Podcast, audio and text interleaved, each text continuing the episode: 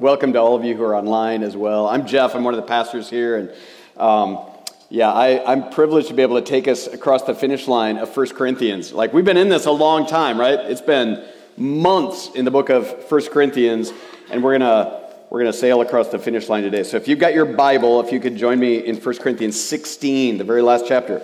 Um, man, you guys, as I started reading through 1 Corinthians 16, it seems a little random, like quick bullet points, almost disconnected things. And you get the idea that he's, he's running out of time, running out of room, whatever. And it made me think of like these guys that were just up on the stage. Uh, every time I, I head over back to Africa, um, most of the time that I have gone, I've been completely out of touch with anybody back here. And so I got to think, okay, what needs to happen in the span of time that I'm gone? So it's simple things like making sure I cancel the newspaper or whatever.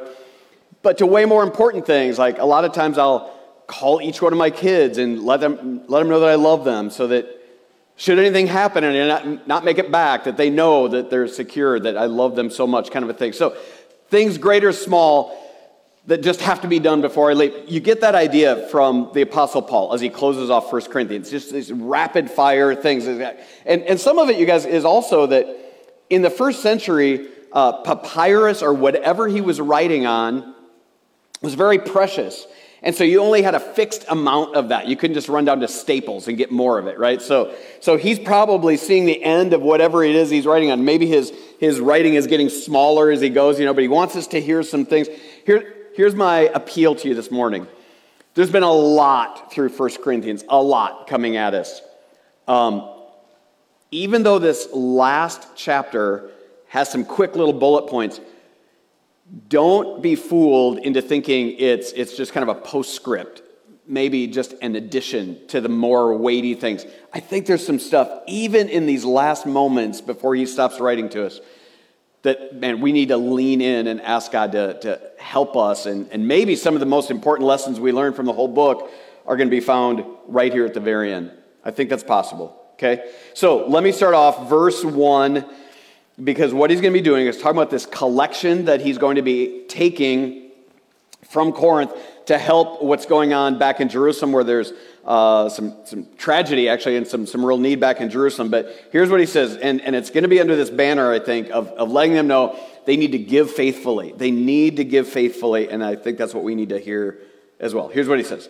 Now, about the collection for the saints. Hey, do the same as I instructed the Galatian churches. On the first day of the week, and here's his instructions. Here's what he tells the churches, like in Galatia, now to Corinth. On the first day of the week, each of you is to set something aside and save, in keeping with how he is prospering, so that no collection will need to be made when I come. And then when I arrive, I'll, I'll send with letters those you recommend to carry your gift to Jerusalem. It's, if it's suitable for me to go as well, then they'll travel, travel with me. Now, again, that might seem kind of like travel itinerary, but I think there's something really important here. And I love, you guys, I love Paul's just kind of straightforward manner. Like he's not going to sugarcoat it, he's not going to gloss it over, nor is he going to be heavy and oppressive with it. It's just very matter of fact language, no gimmicks, no soft selling, but no heaviness. Guys, here's what he's telling the Corinthians and what we need to hear.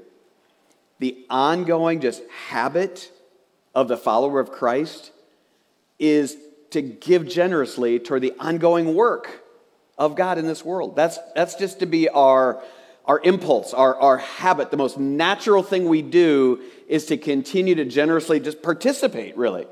Share together, participate in what God's doing.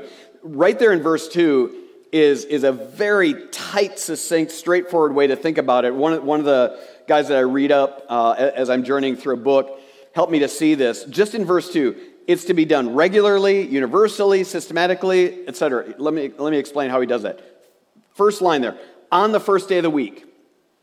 So, this idea of giving regularly. So, here's the deal, guys, all of us are gathered here on Sunday morning. That's been going on since the days of the Corinthian church, and here's why. It used to be that the people of God gathered on the seventh day of the week, on Saturday, Sabbath day. But what happened that shifted everybody to start worshiping on the first day of the week? The resurrection of Jesus, right? Everything we just learned in chapter 15. The resurrection of Jesus happened on the first day of the week. And so the followers of Christ, the faithful in God, started worshiping on the first day to, to, commemorate the resurrection. So he's saying, hey, as you regularly gather every first day of the week, make this giving part of that ongoing rhythm. Next thing, do it universally. Each of you, he says. Here's the weird thing when it comes to volunteering for stuff and even when it comes to giving.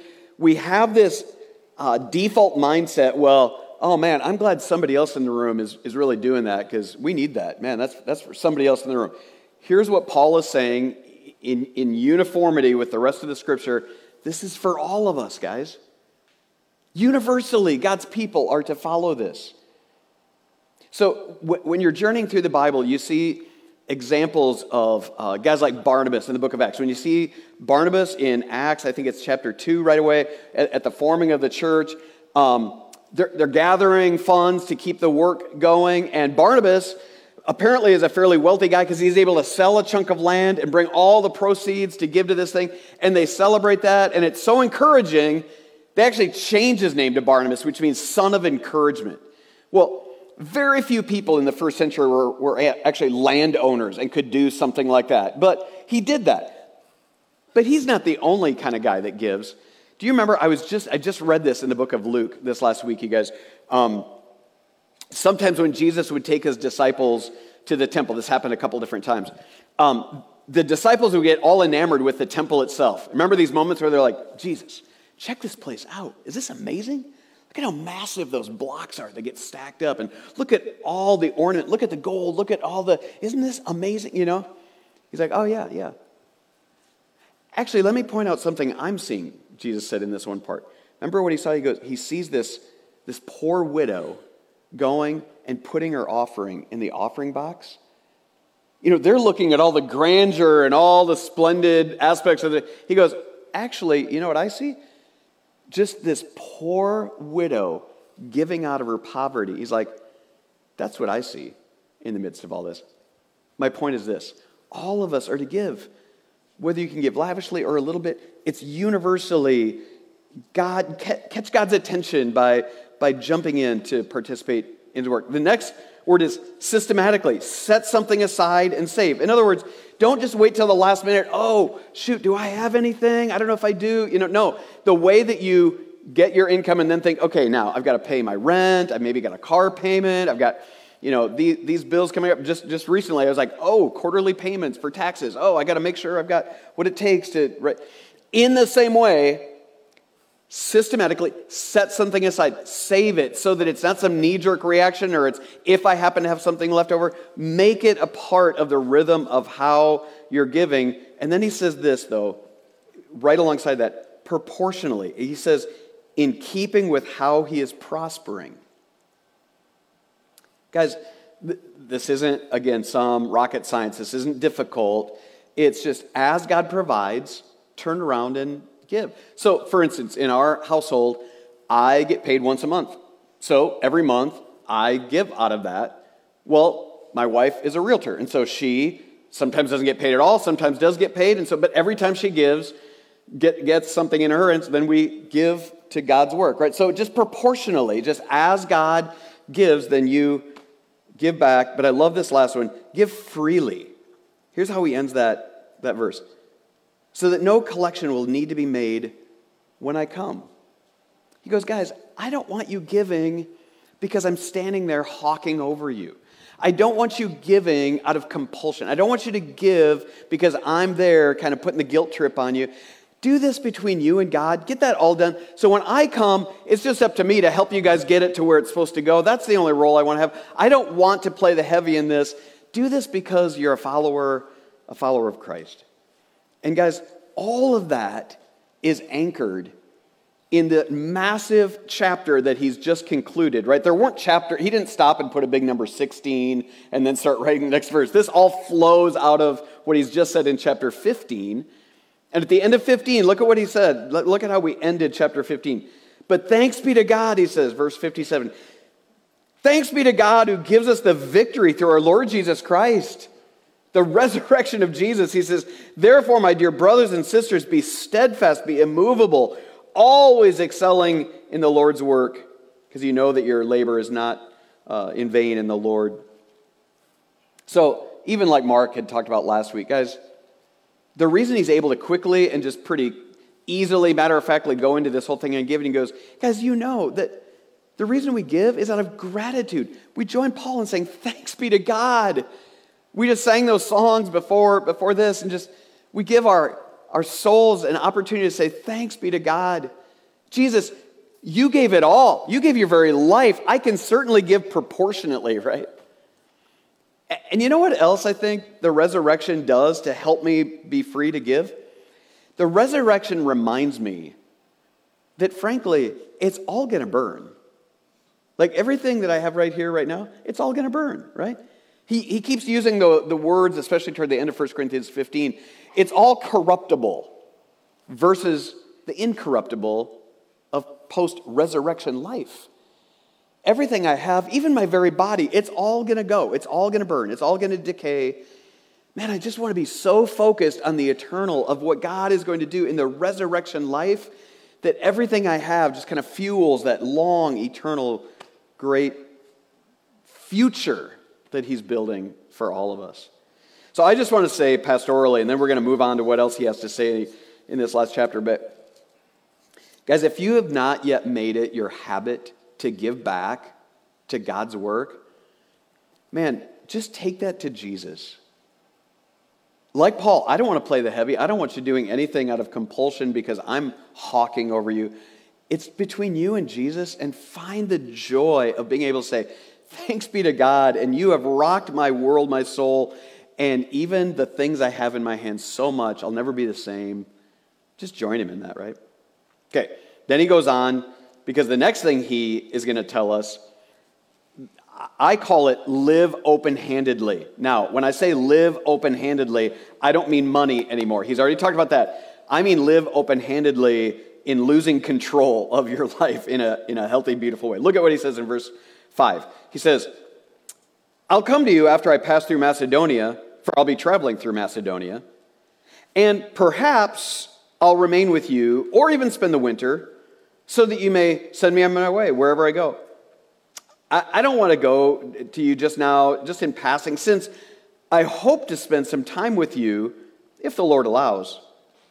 But I'm, I'm going to stay in Ephesus until Pentecost because a wide door for effective ministry has opened for me, yet many oppose me. Let me explain what I'm saying by, by urging us to live open handedly. See the way that Paul uses language all the way through that alerts the Corinthians that he's actually not fully in control of his travel schedule? Perhaps I'm going to come if the Lord allows. I'd like to do this, right? He's, he's couching it all. Guys, that wars so much against somebody like me. I am such a control freak. And, and I don't know how many of you in the room would classify yourself as control freak.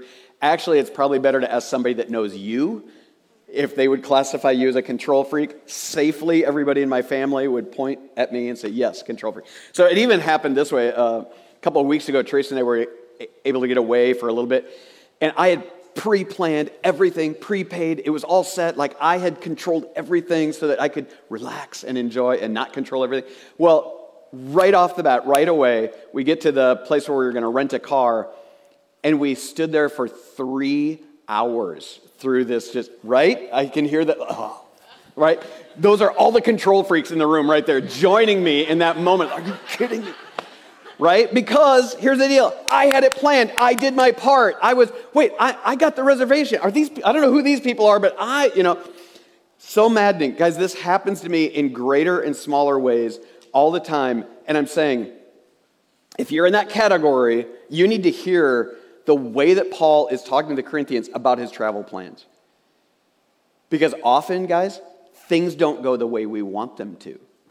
Shocker we have this expectation that if I do my part, if I control everything, it should go my way. Well, guys, um, sometimes a curveball comes our way, and it's not the person behind the counter, it's not somebody else to blame. Actually, God is the one throwing that curveball. And are you ready to receive that? Are you ready to let God throw the curveball that you didn't see coming? I, guys, I want us to practice. If you're a control freak and you know who you are, I want you to practice this with me.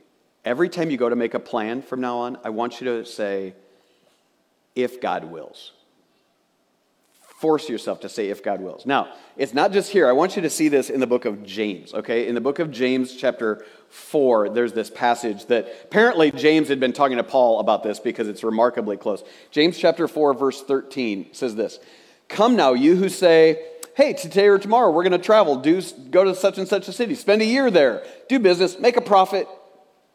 Look, you don't know what tomorrow will bring, what your life will be. Look, you're like a vapor that appears for a little while and then just vanishes. Instead, you should say, if the Lord wills, we will live and do this or that. But as it is, you boast in your arrogance. Now, look at that. This isn't just, that's not a good way to live. No, no, no. You're boasting in your arrogance, and all such boasting, it's not just an alternate way to live, it's evil. okay? Man, if, if you're one of the guys here, uh, actually, Brian Dermody is going to be taking uh, any man that wants to this summer through the whole book of James. There's a lot of this kind of stuff in there. Here's what I'm saying when it comes to this controlling stuff, it's evil. Don't candy coat it, don't make it something less than it is. It's evil to think that you have to be in control of every facet of your life. So I, I decided to read through the book of Ecclesiastes. You guys read through the book of Ecclesiastes? just full of, you know, happy thoughts. Um, so I got to Ecclesiastes chapter 1. Look at this in verse 11. There is no remembrance of those who came before, and of those who will come after, there will be no remembrance by those who follow them. Well, there's a way to start your day, right? Just charge into the day with that one, right? Here's what it's so good, though. Here's why Ecclesiastes is in our Bibles. You don't matter that much. You don't. Why do you think you're so important? And not only are you so important, but everything in this day is so important that it's got to get done. No, the more we embrace the Ecclesiastes truth that nobody cares, you don't matter that much. What it allows me to do is say, actually, the most important thing, Jesus, is you and what you have in store for me and the changes that are coming my way, maybe those are from your hand, and I need to roll with it and I need to embrace it because you are God and I am not, even though I keep trying to be God of my life and my world and my day. Practice, practice, practice saying, if the Lord wills. This is my plan. I'm going to make plans, but I'm going to constantly commit back to Jesus. Not my will, but yours. But also, real quick, guys, the fact that you might face some turbulence or some opposition along the way is not an indication that you're in the wrong place at the right time, uh, at the wrong time and it's time to jump ship. Look, look what he says there at the end. I'm going to stay in Ephesus until Pentecost. Why? I've got this wide door. Effective ministry is open for me. Yet many oppose me. Now, wait a minute. Paul, if you're facing a bunch of opposition, usually if you face a bunch of turbulence, isn't that an indication, oh man, you got to make a change? No. Here's what Paul's saying God has opened a door, incredible things going on, and there's opposition, and those things are going to be going on simultaneously. Those don't actually war against each other all the time. Guys, some of the deepest, profoundest lessons, profoundest? Is that even a word? Scratch that, whatever. The most profound things that I've learned in my Christian life have come to me at times where God led me to a certain place, and right alongside that, had me face some of the greatest turbulence of my life. And those things actually were, were intentionally in tandem together, right? Don't imagine that just because you're going through hard times, because things aren't going your way, that that means that you're off the will of God or something's wrong. You, Paul's like, hey, I'm going to stick around because there's God's clearly at work, and I'm facing opposition. Guys, God's ways are not our ways. And we need to release our lives to Him and live open handedly. Okay, let's look at the next thing that He hits us with. And I'm going to tell you what to look for as we go into this. Look at the difference between the way that he talks about Timothy and the way he talks about Apollos. Timothy and Apollos. Because what I think he's going to be saying is don't get attached to just one leader over another. Don't get fascinated by just following one leader over another. Here, here's what he says um, Hey, Corinthians, if Timothy comes, see that he has nothing to fear while he's with you because he's doing the Lord's work just as I am. So let no one look down on him. Send him on his way in peace so that he can come to me because I'm expecting him with the brothers. Oh, now about our brother Apollos. I strongly urged him to come to you with the brothers. Uh, actually, he wasn't at all willing to come to you now. However, he will come when he has opportunity. All right, you think, man, what are you getting out of that? It just seems like such, you know, a, a postscript on this letter. No, I think he's saying something really important, maybe especially important to the evangelical world of 2021. I say that because we can get so fascinated and want to line up under like celebrity pastors or celebrity leaders and, and just find ourselves gravitating toward this tribe Apparently, that was true in the first century also, and he wants to war against that. Look at the difference in the way that he's talking about these guys. He has Timothy. We know a lot about Timothy. We are introduced to him in the book of Acts. He's peppered all the way through Paul's writings intentionally because he was such a central part of the ongoing movement of the Gospels. We've got two New Testament books with his name on them because Paul wrote letters to him. We know a lot about Timothy. Here's what we know a faithful man knew the scriptures from his infancy because he had such a godly mother and, God, and grandmother. And this guy was just an anchor for the church of God. And yet, apparently, the Corinthian church and many other Christians didn't think that much about him. He's having to coach them like, hey, treat him well. Why should he be fearful when he's with you? Set him on his way in peace. See, Timothy had a whole bunch to bring to the table, but he was a little bit timid. He was young, right? We learned some other stuff about him. And so I think there were Christians that kind of sniffed at him. As opposed to Apollos, Apollos is like the prince of preachers, right? When we're introduced to him in the book of Acts, he was wowing the crowds. Even before he fully understood the gospel, he was able to gather crowds and wow them. Even more so when he fully got the gospel and was trained in the gospel. Then, so, wow, earlier, even in 1 Corinthians, we find out there's a whole group of people in the Corinthian church like, we're of Apollos. Bring us Apollos, right? We want that super preacher guy to come in. Well, look, look what Apollos is saying. Paul's going, look, I, I know you've been, you know, chanting Apollos' name and trying to get Apollos. I tried to get him to come. Actually, he's he's unwilling to come. Why do you think that is? Well, a hint of that came I, because of this little text of scripture. I picked up this little book called No Little People by Francis Schaeffer. He, th- this book is about 50 years old. Uh, he, or not this particular one. The, uh, the writing is about 50 years old. I want to I wanna point you to a couple things that Francis Schaeffer says that I think are really important. So the first one is this. He says this The central problem of our age is not liberalism, not modernism, not the old Roman Catholicism or the new Roman Catholicism, not the threat of communism, not the threat of rationalism, not the monolithic consensus which surrounds us. All these things are dangerous. Not the primary threat. Real problem is this the church of the Lord Jesus Christ, individually, corporately, tending to do the Lord's work in the power of the flesh rather than of the Spirit. The central problem is always in the midst of the people of God, not in the circumstances surrounding them.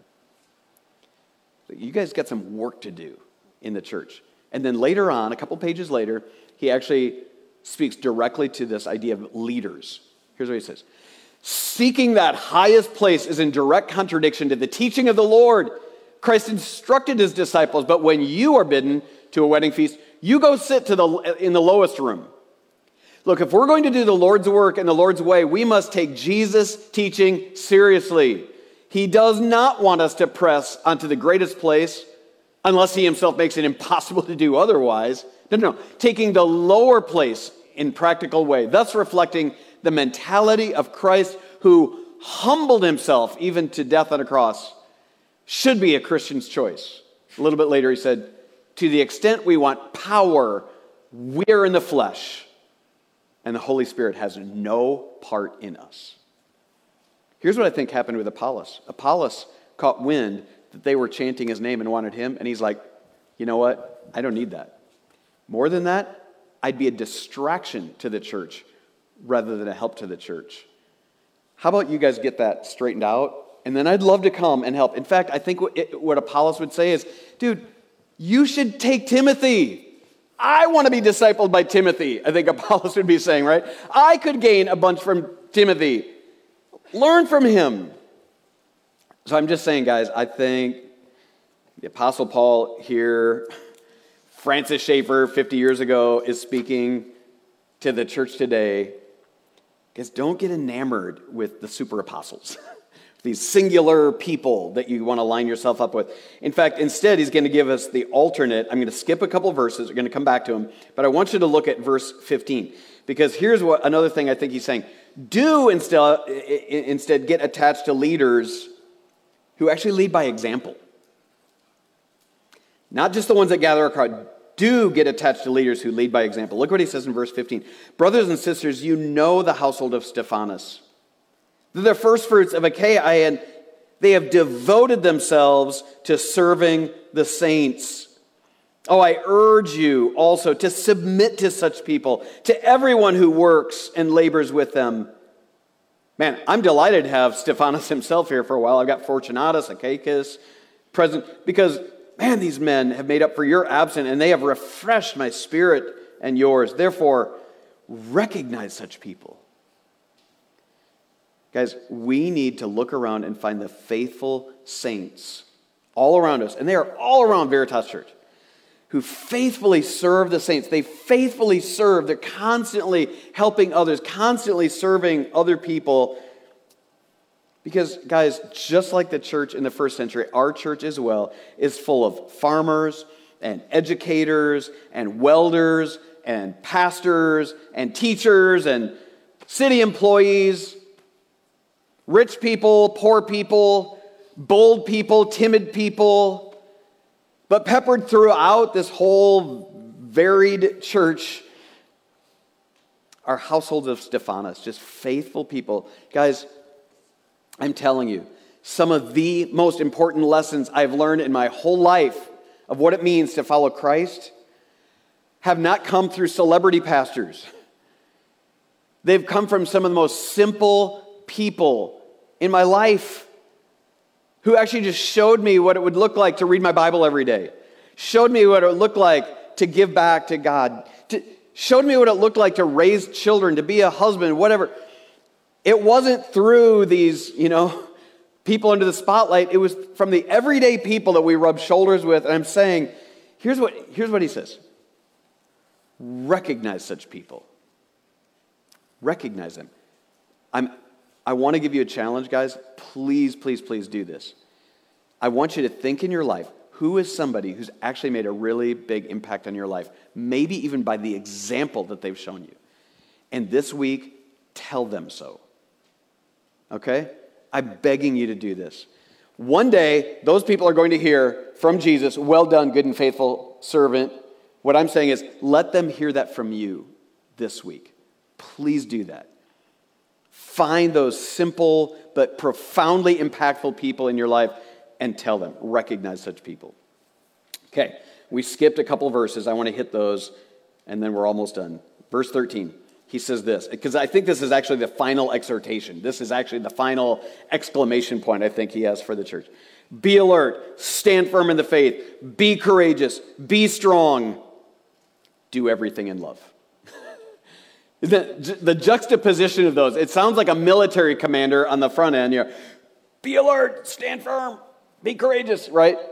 In love.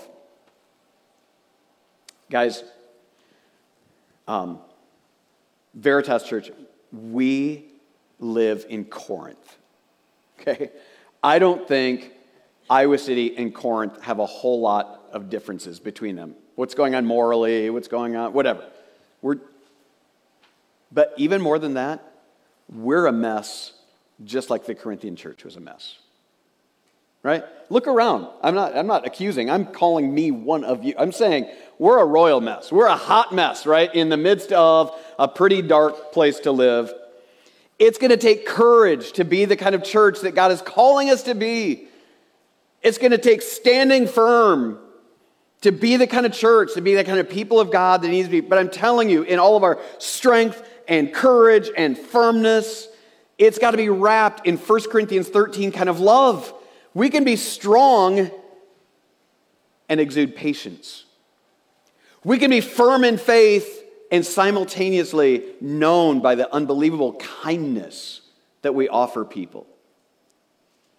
We can know what it is to courageously keep making steps of representing Christ, but keep in mind, oh, wait, I can't be self seeking because that's not love. Love is not self seeking, love seeks the better for others. Man, what a time to be that kind of church. The kind of church that exhibits strength and love in perfect harmony, right? Oh, may that be the kind of church that we are. Okay, let me just quickly fly us to the end because the church of Asia sends you greetings. Aquila and Priscilla send you greetings warmly in, the Lord, along with the church that meets in their home. That's pretty cool because Aquila and Priscilla are from Corinth. Actually, they're hometown people, so they know these guys. But apparently, they've gotten on board with the mission of God. Now they're also living in Ephesus. And once again, they bought a house and they've opened it up, and people are meeting there. Is it cool? It's like Clinton Miranda. Pick them up and drop them in another city, and they're going to do the same thing. Just be a light of the gospel, open their home. That's pretty cool. All the brothers and sisters send you greetings. Greet one another with a holy kiss. Wow. I don't know what you're going to do that. No, just, just means treat each other like family. If you were in a Mediterranean culture, it'd be a kiss on the cheek. If you were in Russia, it'd be man to man kiss on the lips. Right? You're not in Russia. Okay, so I'm just saying, like, but be warm, be, be, be family, be, let people know that you're, you're together in a fellowship like this. This greeting is in my own hand, Paul. If anyone does not love the Lord, a curse be on him. Oh, Lord, come. Maranatha is that word. Oh, Lord, come. Come, Lord. The grace of the Lord Jesus be with you. My love, there it is, loving, and my love be with all of you in Christ Jesus. Guys, my time is up. Paul's book is up. Give faithfully. Is that what God's stirring? Give faithfully. Live open handedly. Let Him be the Lord of your life. Stop being the Lord of your life. Don't focus on one leader, and in fact, recognize the kind of people who are making a huge impact on your life and tell them so. And then be strong and courageous and firm, dripping in love. Let's do that, okay? Will you stand with me as we close off this book and commit it to Him as we pray together? So.